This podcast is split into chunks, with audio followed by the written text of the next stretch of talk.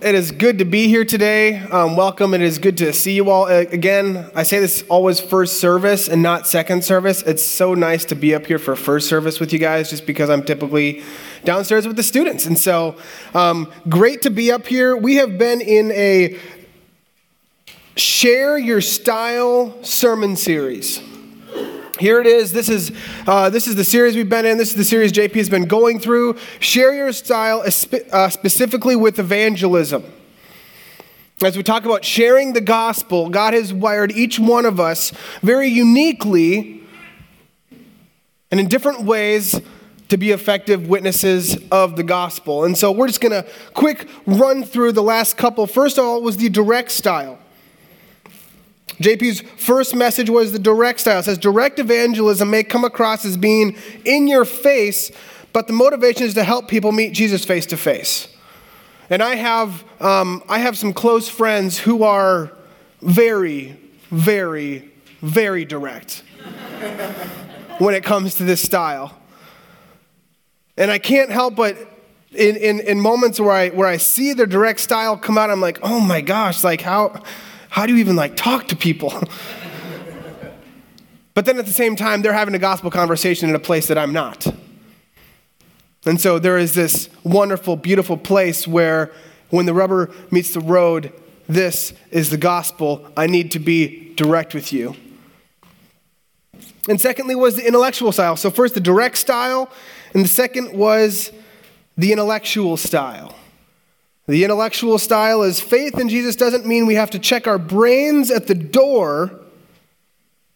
For many, it's through their brains that they will walk through the door of faith. And JP dissected this, this idea of apologetics, this idea of engaging with the creative and hard thinking brains that we do to logically walk through why someone may want to believe the gospel or to point them towards Jesus. And quite honestly, I, I don't consider myself a brainiac or anything like that. I don't, I don't, I wasn't like the library guy at school. I'm not like that, I'm just not that brainiac, like hard thinker type person. However, do you really think I would have any success ministering or witnessing to students without some sort of apologetic. Why do we believe what we believe? Because the world's telling them all these different things. But unless I go, you know what, this isn't, I would not consider it my style, but there are times where I go, you know what, that doesn't matter. I need to learn this. And this is going to be the theme kind of for the whole series, you guys, is it's not that one style is better. It's not that we get to check off, oh, we are this person or we are that person. Maybe it's helpful like that. But this is also an opportunity for us to go, you know what? Maybe that's why I haven't been able to get through to that person. Maybe there is another style that I need to develop or, or uh, critique in my own life so that I may be a more engaging witness of the gospel. And so, sharing your style. And when I heard style, there was only one thing. Uh, no, it's not only one thing, but there was one thing that came to my mind. Anyone here a Project Runway fan? Okay, okay, I got a couple. All right, all right. So be honest with me. Who doesn't know what Project Runway is? Okay, okay. So that, that that's all right. I, I, I anticipated you guys would be there. So Project Runway I, I honestly, I had no idea what it meant. I thought it was like an aircraft, you know, thing.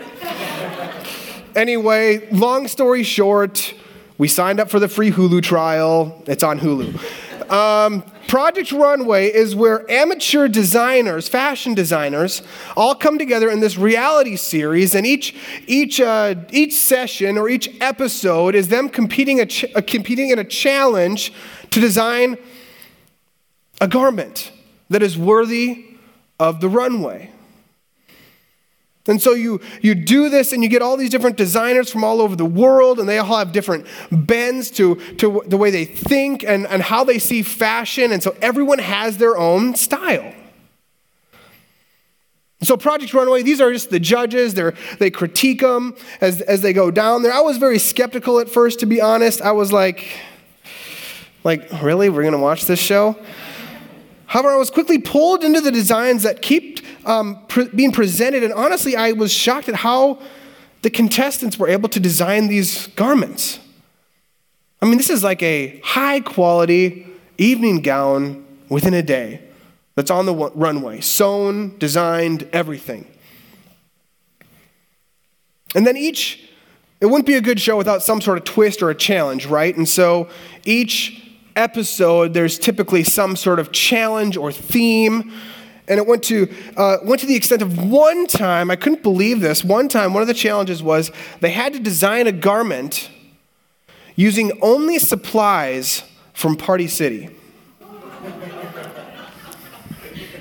It's like, how is this even possible? And so they go in and they pick out tablecloths and they pick out napkins and they put together these runway worthy designs in front of these esteemed judges using only materials from Party City. Another one, this was even like more crazy, another one was Petco. They're like they're like taking apart the beds and using the collars and stuff like that. Like they were they were being so creative. And so, with all this being said, there's, there's two perspectives that the judges have to judge them on. First off, is their own style, their aesthetic. Everyone is wired a little bit differently. They don't want everyone making the same thing. But you also need to remember that you are designing for someone. You are designing for a culture, a general population. It needs to be attractive to them. You could have a great, quirky design aesthetic, but if no one's going to buy your stuff, they don't, they don't want you to win this competition. And so there's those two factors there, and we're going to get into these a little bit later. But at the end of the day, as I thought about sharing our style, each of us are designed with God given unique traits and gifts that we can use to share the gospel. God has designed me specifically with some very unique gifts. But at the end of the day, if I only focus on that one thing or those two things, I'm going to miss an opportunity to present the gospel to a very, very large population. You see, we always have to have in our minds what, how are we engaging the world or that person or this group of people? Not just, oh, I'm comfortable in my apologetic box. And so we're going to circle back to this in a, in a little bit, but today is our service style sharing the gospel through serving. The serving style. And I think this one, I'm going to hopefully break through some of the. Uh, hopefully break through some of the temptations to fall back and be um, be comfortable with this one because I think that is one of the temptations. That we can be good servants and we can, we can serve others. Uh, but we're going to get into those in just a moment. And so today, we are in the serving style. And we're going to walk through this. We'll go through all the uh, kind of the five, the summary of the five things JP has been going through.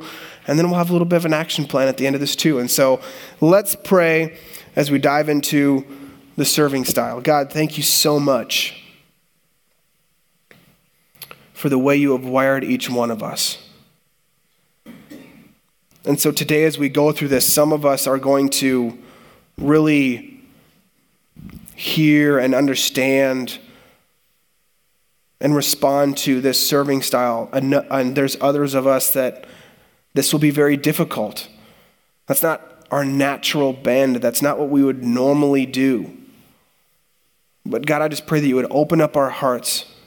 That yes, you have designed us each uniquely, but there is also a very, very large group of people out there that need to hear your word. And we need to be willing to serve them. Open up our hearts today in Jesus' name. Amen. All right, turn with me to Acts chapter 9, please. This is where we are going to be this morning.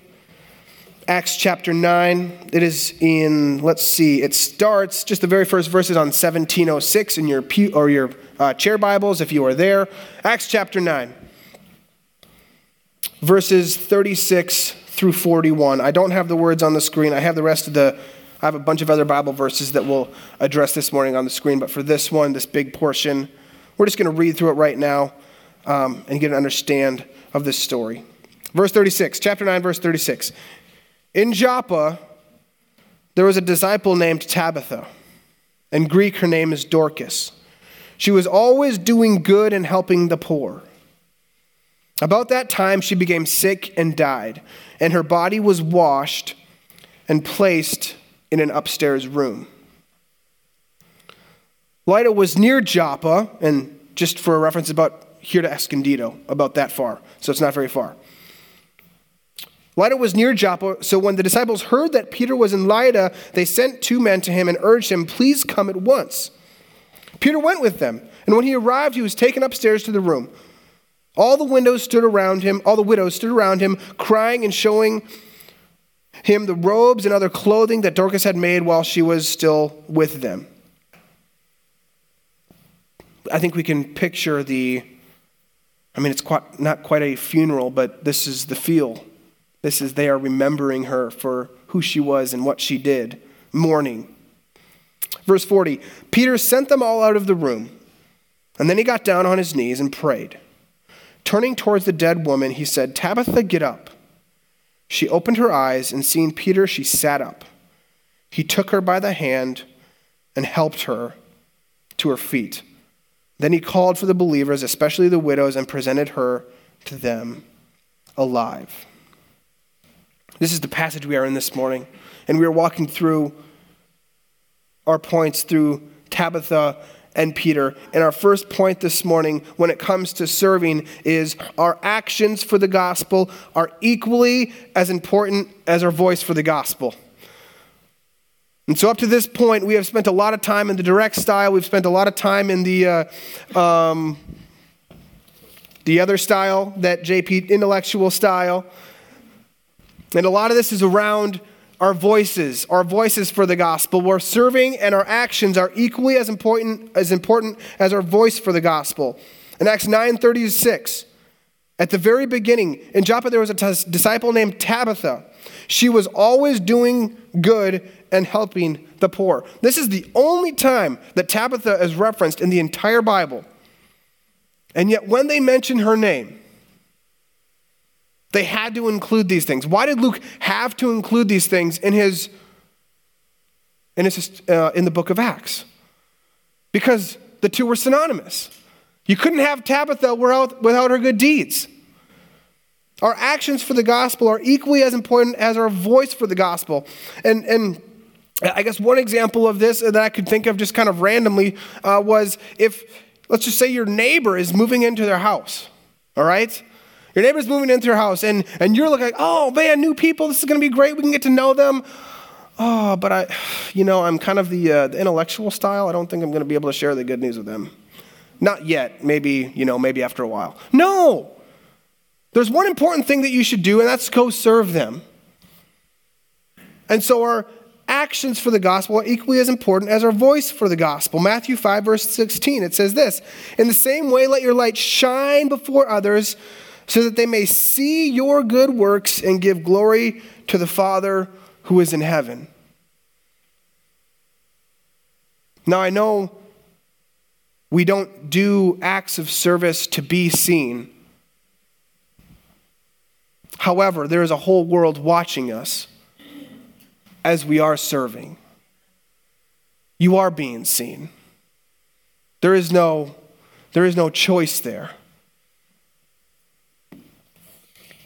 our actions for the gospel are equally as important as a voice for the gospel. The world is watching us, you guys. Serving is one of the best ways we can communicate the gospel to an observing world. That's not the only way. This is one of five different styles. They all play together. You can't have one without the other. But as the world is watching us, you guys, just think about that. Think of headlines that maybe the church has been in the news in the last five, seven years? Are they good things? Are they bad things? Were the headlines how the church was serving or creating a solution to a problem? Matthew 20, verse 28, it says this just as the Son of Man did not come to be served, you guys know this verse, but to serve, and to give his life as a ransom for many. If we are called to be like Christ, if we are called to be like Jesus, perhaps we are here to serve, rather be served, and to give our lives for the many people around us. Of course, we don't bring salvation, we don't make the conversion. Of course, we know that. But perhaps the whole world watching, there is no more crucial time for our actions for the gospel than right now. So, our first point is our actions for the gospel are equally as important as our voice for the gospel. Second point is servers hear and they go. And if you're a server, you get this point. Because if there is a need and you hear it, you go. No questions. No, oh, is it going to fit my schedule? You just go. And this is uh, verses 38 to 39. And that's when, when Peter, Lydda was near Joppa. So when the disciples heard that Peter was in Lydda, they sent two men to him and urged him, Please come at once. And Peter went with them. Peter heard, and Peter went. In fact, I thought it was interesting that the first miracle that Jesus ever did, the first recorded miracle in all of Scripture, was Jesus hearing and responding. And that, of course, was the water being changed to wine in Cana. It wasn't a blingy raise someone from the dead. There was a need for a couple not to be ashamed on their wedding for running out of wine. And at that moment, Jesus decided to manifest his deity in a unique way and change that water to wine in a back room with barely anybody there. Jesus' first miracle was serving when he heard and he responded and he went.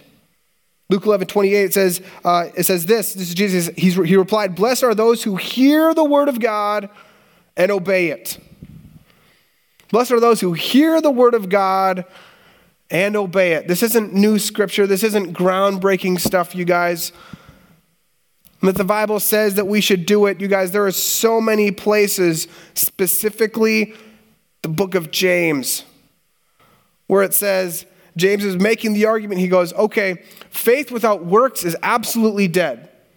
You can try to prove your faith to me, but let me show you my faith through my works, through what I do.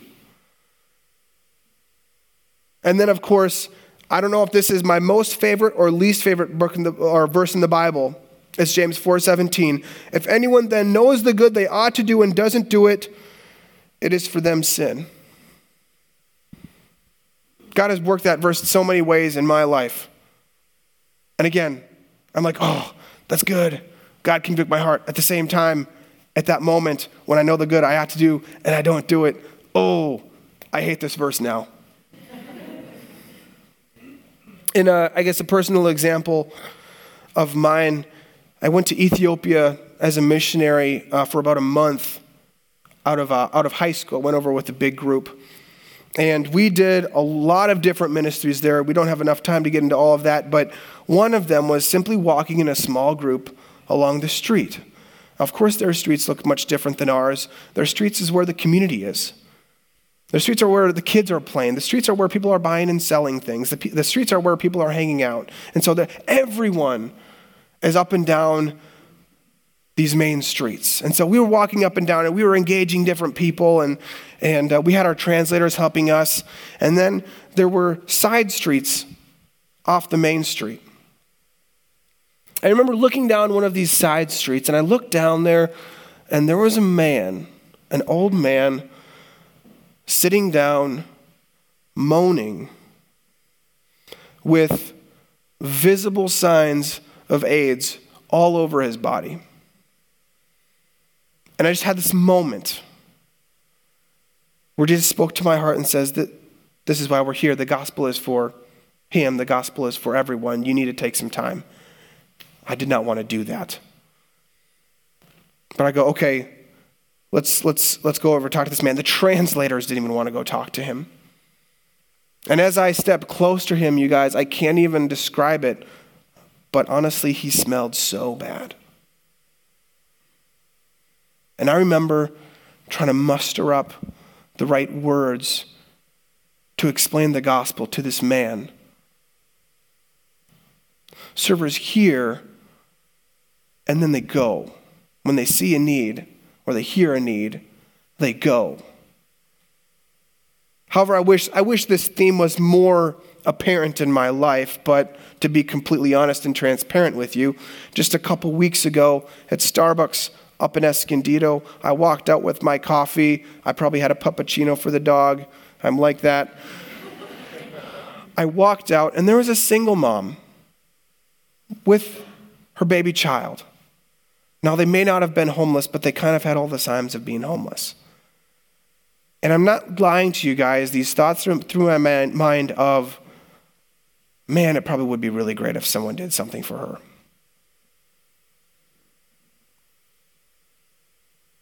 I proceed to hop in my car and think about her the entire way home and not go back.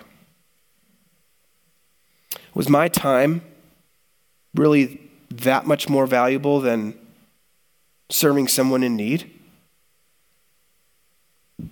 I would not say serving is my key style. However, that does not that does not mean I'm off the hook. That does not mean we are off the hook. There will always be opportunities to serve. And maybe for some of us, we just need to start listening.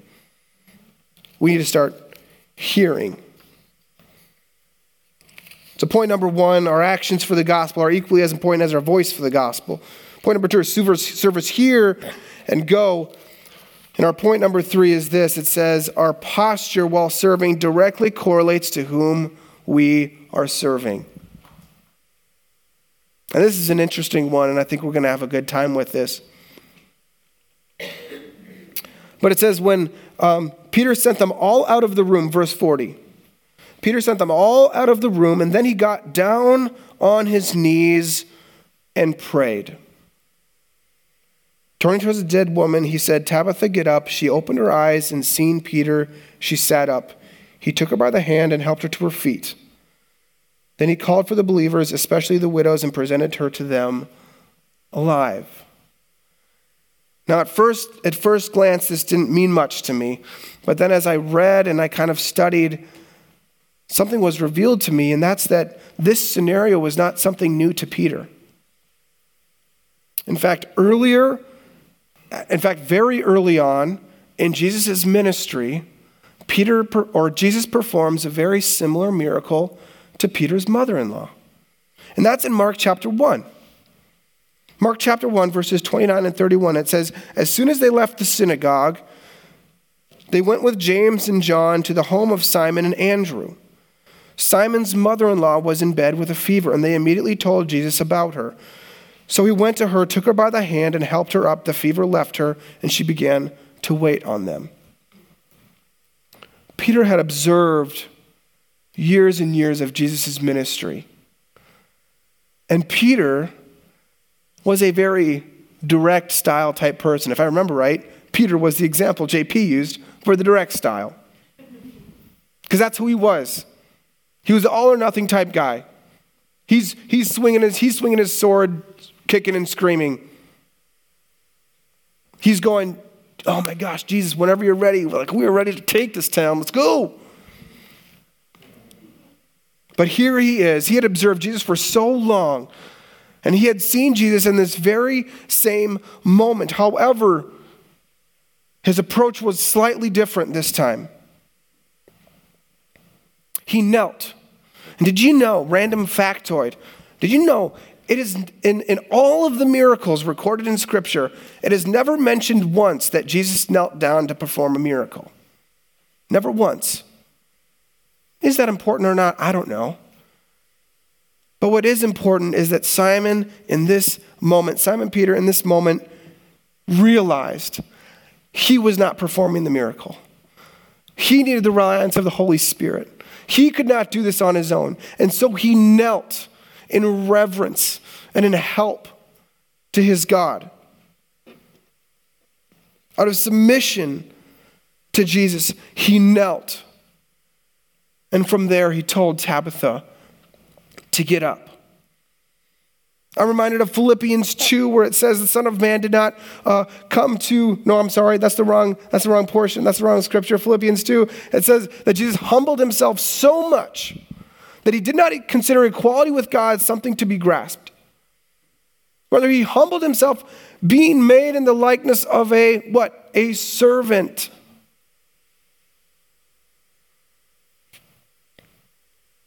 Jesus' posture was a servant. Peter's posture was a servant. And my question for us this morning is who are we serving? As we show up to help on a Sunday morning, as we show up to help at a different ministry, as we serve our neighbors and friends in our world, are we serving them for ourselves? Or are we serving God above everything else? Because one of the temptations and one of the one of the uh, little tricky things with the serving the serving style you guys is that it feels good. And it's really easy to serve for the sake of serving. Does your posture reflect the God you wish to serve? Now if you know if you're helping your neighbor move, you being on your knees isn't going to be much help. I get that. However, in your heart of hearts, in your soul, as you step across your street, in your heart, are you, are you standing up in your relationship with God or are you kneeling? Are you going, I can do this? I'm strong, I'm able, I'm capable. Or are you going, Jesus, I cannot do this without your help. Our posture while serving directly correlates to whom we are serving. Those are our three points from Acts 9. And now we're going to run through we're going to run through the brief summaries of this style. And again, some of these are going to be going to ring home for a lot of us. Some of them are going to be like, "Oh, I had no idea." But the strength, the strength to the serving style is that Serving gives us the opportunity to practice what we preach. This is like the most practical, I'd debate maybe the easiest. You can just do it, you can just serve.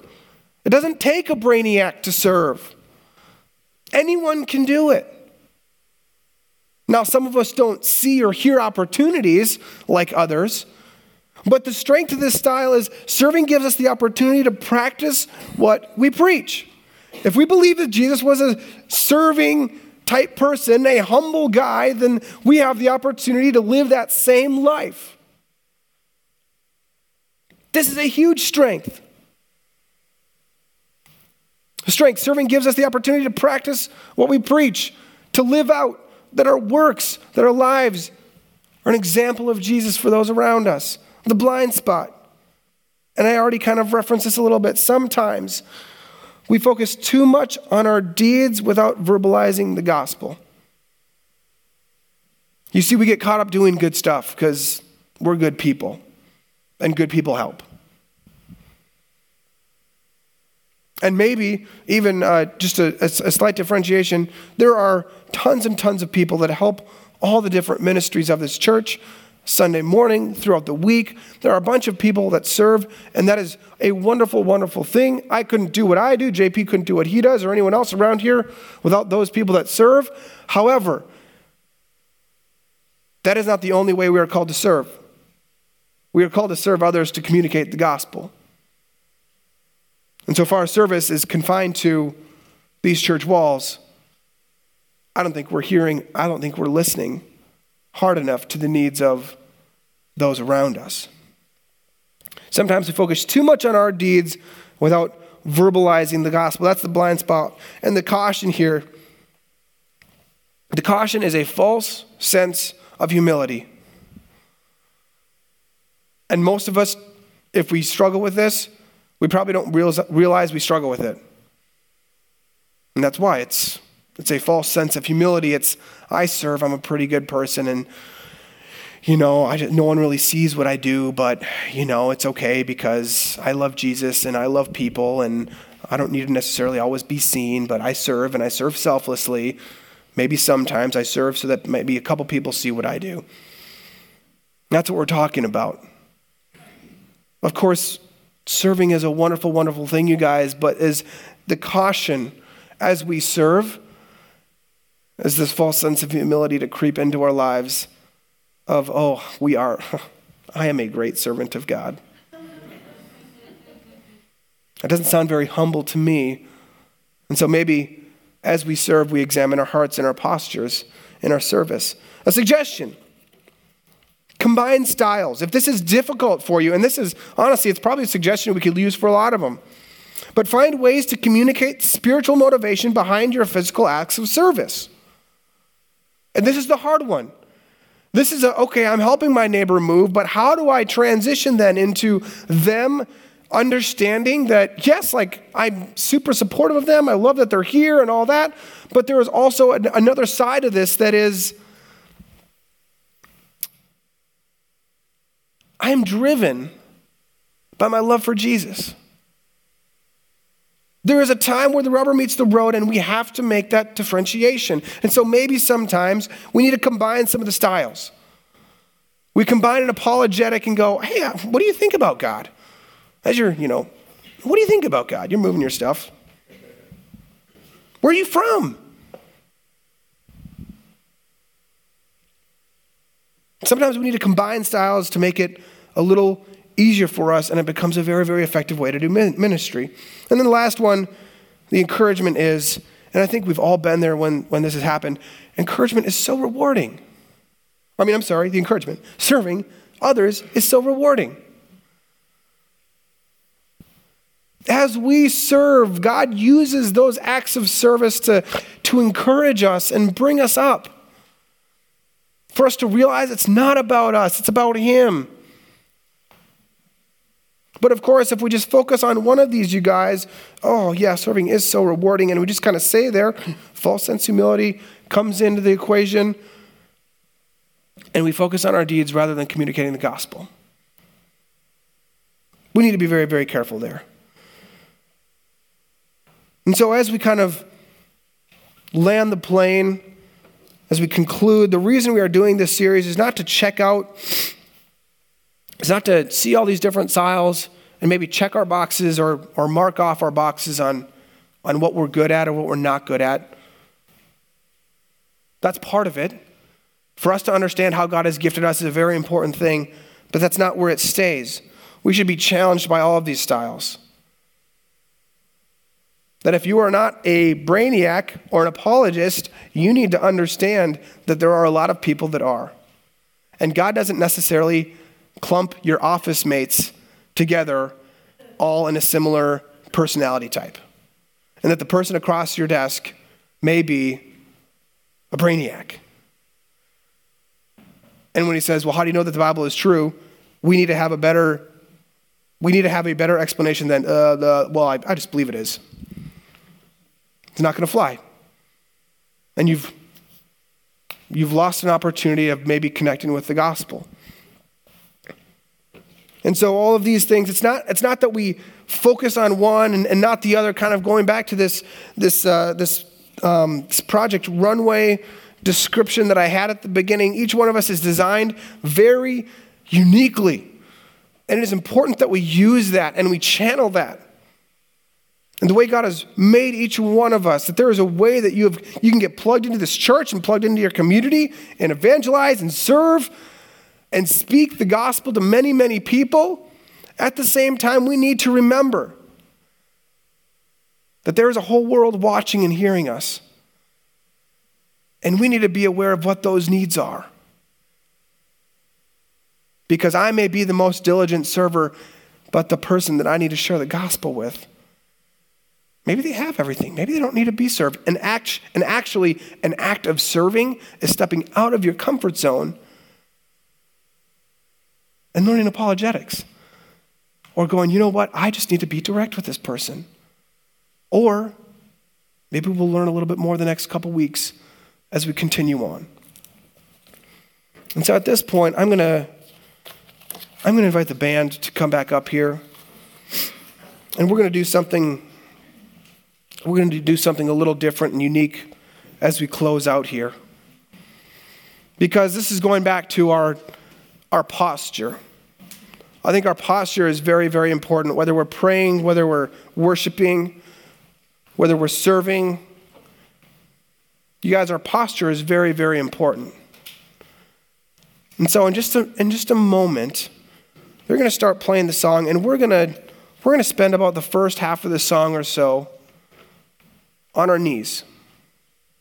Now, if you if you can't do that, or if it's too painful, I'm going to ask you to open up your hands like this in, a, in, a, in an open act of submission to God. And our posture is important. Putting our hands up like this is a wonderful thing and we're praising, but it also doesn't necessarily communicate need. This does. I can't do it. And so I'm going to sit here with my arms open, waiting to hear from God. But those of, those of us that can and are able, we're going to get on our knees. And it's weird and it's awkward. And unfortunately, that's where we've come to. That it's awkward and weird to kneel before the God of the universe and our Savior. So we're, we're going to all do it together. And I'm going to read a psalm, and then we're going to go into this last song and we're going to worship about the first half, and then um, Dan will cue you up, and we can all stand and, and sing and worship standing at the end. And so now, if you can, you are able, I'm going to ask you to get on your knees. You can spread out, you can come into the aisles, whatever space you need to go, turn around, face, face the back if you need to. If you can't, I'm just going to ask you to open up your arms like this. And this is a, it's a little uncomfortable. That's okay. We're not here to we don't care what other people think around us. So I'm just going to read this psalm, Psalm 95, the first 7 verses it says, "Come, let us sing for joy to the Lord. Let us shout aloud to the rock of our salvation. Let us come before him with thanksgiving and extol him with music and song. For the Lord is a great God, the king above all kings. In his hand are the depths of the earth, and the mountains' peaks belong to him. The sea is his, for he made it, and his hands formed the dry land. Come, let us bow down and worship. Let us kneel before the Lord our Maker, for he is our God, and we are the people of his pasture, the flock under his care.